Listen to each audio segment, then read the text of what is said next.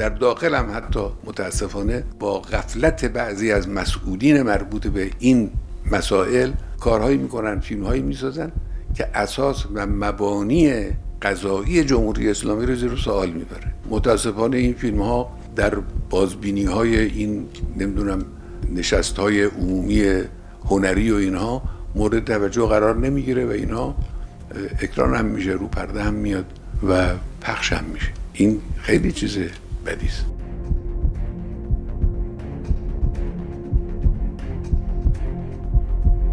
این صحبت های علی خامنه ای رهبر جمهوری اسلامی ایران بود در تیر ماه سال 1399 علیه فیلمایی که به توصیف مقامات جمهوری اسلامی مبانی قضایی رو زیر سوال می‌برند.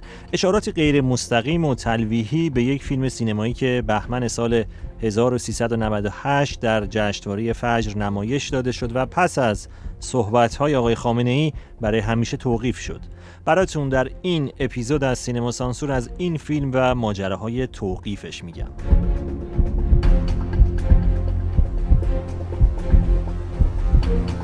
خب با یکم تاخیر سلام. امیدوارم که خوب و سلامت باشین هر جایی که هستین. من مهدی تاهباز هستم و این هم اپیزودی دیگر از پادکست سینما سانسور.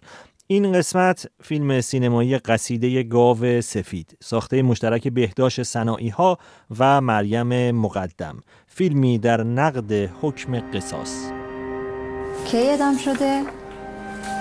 یه سال پیش. احتمال داره یه مبلغی بهت بدم. اما الان بهت قول نمیدم که اگه نشد ناراحت نشی. ممنون. هم یکی دو هفته میدم. باشه. بابا رفته یه جای دور. شما همسر مرحوم بابک پارسا هستین؟ بله. به حال اشتباهیه که پیش اومده و ما از این بابت خیلی هم متاسفیم. اون بیچاره که دیگه رفت.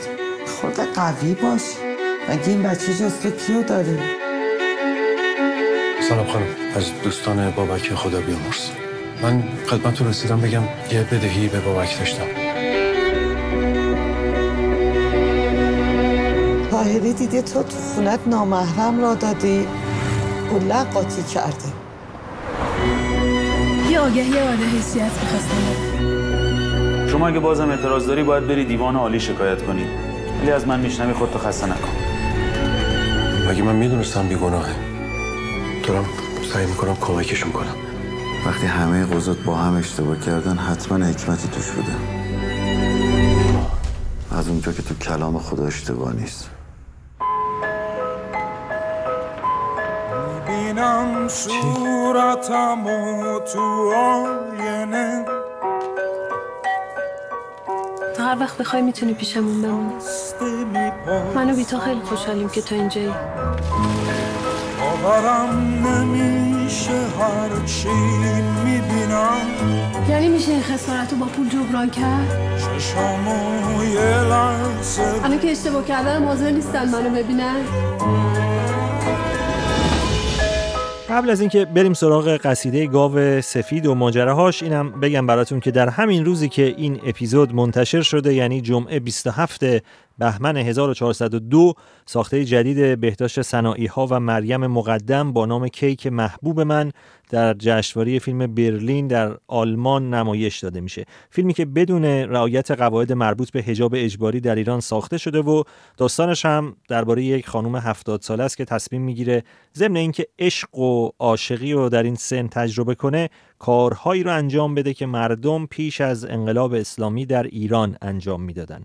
این فیلم نه تنها در ایران اجازه نمایش نداره بلکه دو کارگردانش هم ممنوع خروج هستن و این فرصت ازشون گرفته شده که در برلین در جشنواره حضور داشته باشن و شاهد نمایش فیلمشون باشن. خب بریم سراغ قصیده گاو سفید. فیلمی که اتفاقا در جشنواره برلین و در بخش مسابقه به نمایش در اومد در سال 2021 برای اینکه برسیم به دلیل یا دلایل توقیف فیلم قصیده گاو سفید که من از این به بعد خلاصه تر اسمشو میگم میگم فیلم قصیده که مدام تکرار نکنم اسم کامل و, و راحت تر باشه. داشتم اینو می‌گفتم که برای اینکه روشن بشه دلایل توقیف فیلم فیلم قصیده و حتی اون موضع گیری سریح رهبر کشور جمهوری اسلامی باید اشاره کنم به داستان فیلم. ممکنه که فیلم رو ندیده باشین. اگر ندیده باشین براتون به قول معروف اسپویل بشه. البته من پایان فیلم رو باهاش کاری ندارم. حتی میشه گفت این چیزایی که می‌خوام توضیح بدم مربوط میشه به 20 دقیقه اول فیلم. یک پیچ مهم داره قصه گره اصلی قصه رو هم بهش اشاره من نمی کنم و خودتون اگه دوست داشتین فیلم رو ببینین و متوجه بشین که ماجرا چه هست.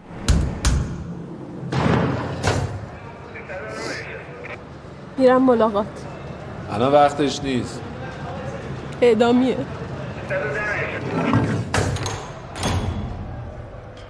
خب فیلم قصیده قصه زنی به اسم مینا با بازی مریم مقدم. یه زن حدود سی سی و پنج ساله است. یه دختر هفت هشت ساله هم داره که ناشنواست. همسر مینا به اسم بابک به اتهام قتل در زندان و به قصاص محکوم شده.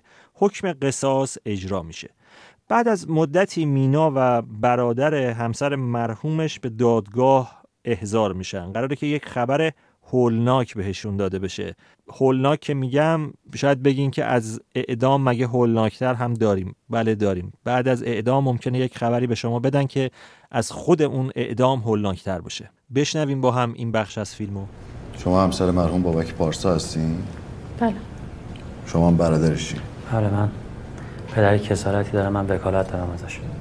ببخشید که با عجله خواستیم بیاین یک ماه پیش شاهد اول پرونده همسر مرحوم شما به اداره آگاهی شاپور مراجعه می‌کنه و شاهد دوم رو به عنوان قاتل اصلی پرونده معرفی کرده. بازپرسای ما هم از همون لحظه تحقیقات از هر دو نفر شروع می‌کنن. ظاهرا اختلاف مالی بین این دو نفر باعث شده که یکی اون یکی رو لو بده. با شواهدی که ارائه شده و در نهایت اعتراف شاهد دوم مشخص میشه که قاتل اصلی پرونده همون شاهد دومه. یعنی چی؟ ببینید وقتی مرحوم پرویز راشدی توی دعوا با ضربه بابک بیهوش شده هنوز نمرده. وقتی برادر شما از صحنه فرار می‌کنه شاهد دوم از فرصت استفاده می‌کنه و اونو با ضربه به سرش می‌کشه. ظاهرا هر دوتا شاهد مبالغ زیادی رو به راشدی بدهکار بودن. مرحوم بابک فکر می‌کرده که با ضربه خودش راشدی به قتل رسیده و البته قضات ما هم همینطور. به حال اشتباهیه که پیش اومده و ما از این بابت خیلی هم متاسفیم. ضمن اینکه دادگاه با قبول مسئولیت این اشتباه به اندازه یک دیه کامل یعنی 270 میلیون تومان به ولی دم پرداخت می‌کنه. البته که هیچ چیز جای همسر و برادر شما رو پر نمی‌کنه ولی حتما خواست خدا بوده. اگه بخوایم می‌تونین قاتل رو ببینین. اون می‌خواد شما رو ببینه که حلالیت بگیره.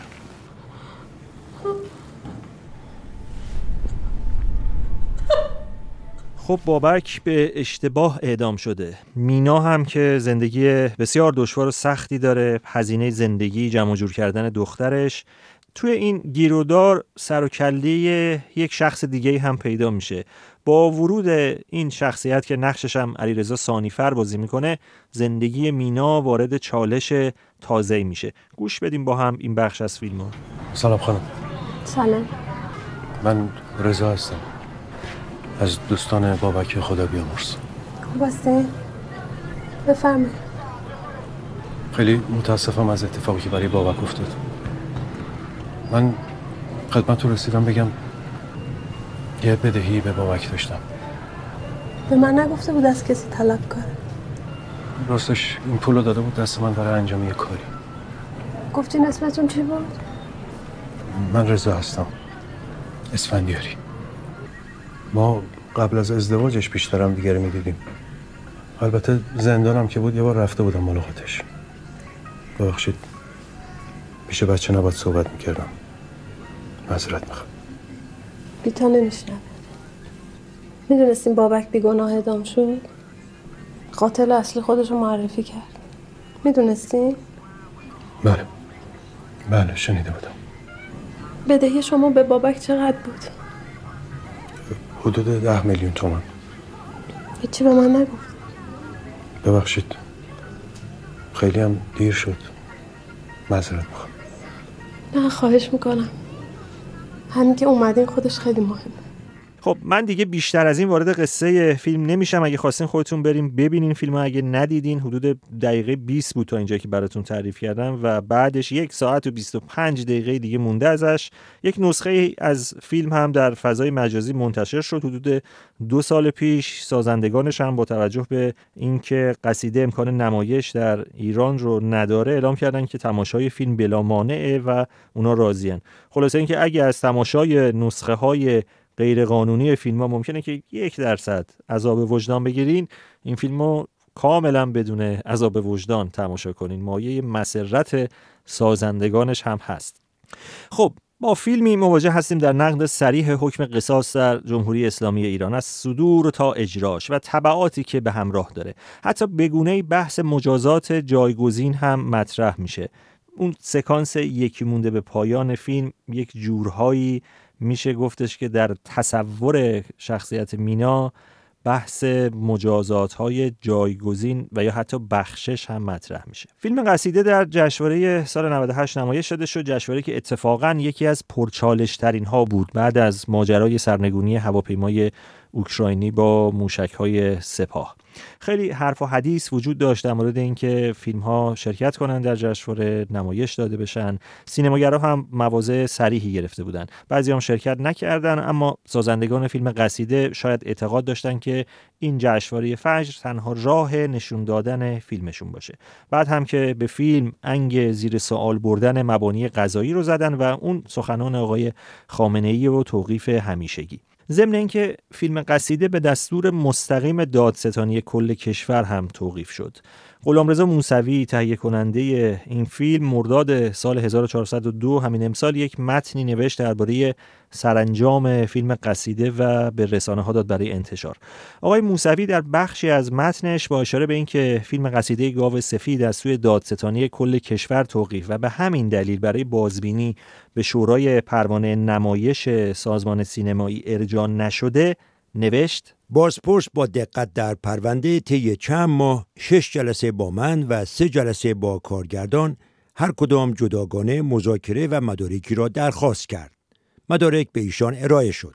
سرانجام پس از تحقیق و دقت در مدارک و پیگیری قاضی حکم به منع تعقیب من و آقای بهداشت سنایی ها کارگردان دادند. قطعا دادستان به دلایلی قانونی حق دارد فیلم را توقیف کند.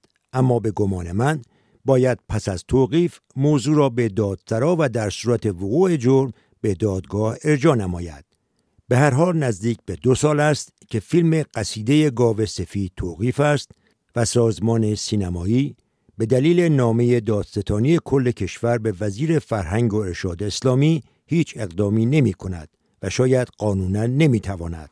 بازخانی یادداشت تهیه کننده فیلم قصیده گاو سفید بود. خب دیگه تکلیف معلوم شد توقیف برای همیشه. البته با وجود توقیف در ایران فیلم قصیده در بسیاری از نقاط جهان به خصوص در اروپا اکران عمومی شد. مثلا در فرانسه و اسپانیا روی پرده رفت اون هم به صورت نسبتا گسترده. امروز خیلی به ما خوش گذشت.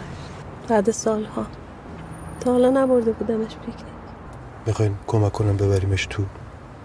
نه بیدارش می‌کنم. سه شنبه با ما میای سینما؟ اگه بشه. میام. پس من اصرش بهتون زنگ می‌زنم. باشه.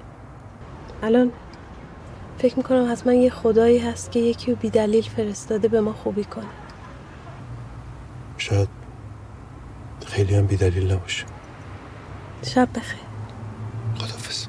این هم از این اپیزود پادکست سینما سانسور. اگه دوست داشتید در پادگیرها subscribe بشین. همچنین ازتون دعوت می‌کنم که شنونده سایر پادکست های رادیو فردا هم باشید. از جمله پادکست یک پرونده کاری از همکارم فرشته قاضی که در هر قسمت به بررسی یک پرونده حقوق بشری می‌پردازه. فصل دوم این پادکست هم قراره که از پنجم اسفند ماه منتشر بشه. ممنون ازتون. واسه این وقتی که گذاشتید تا به زودی.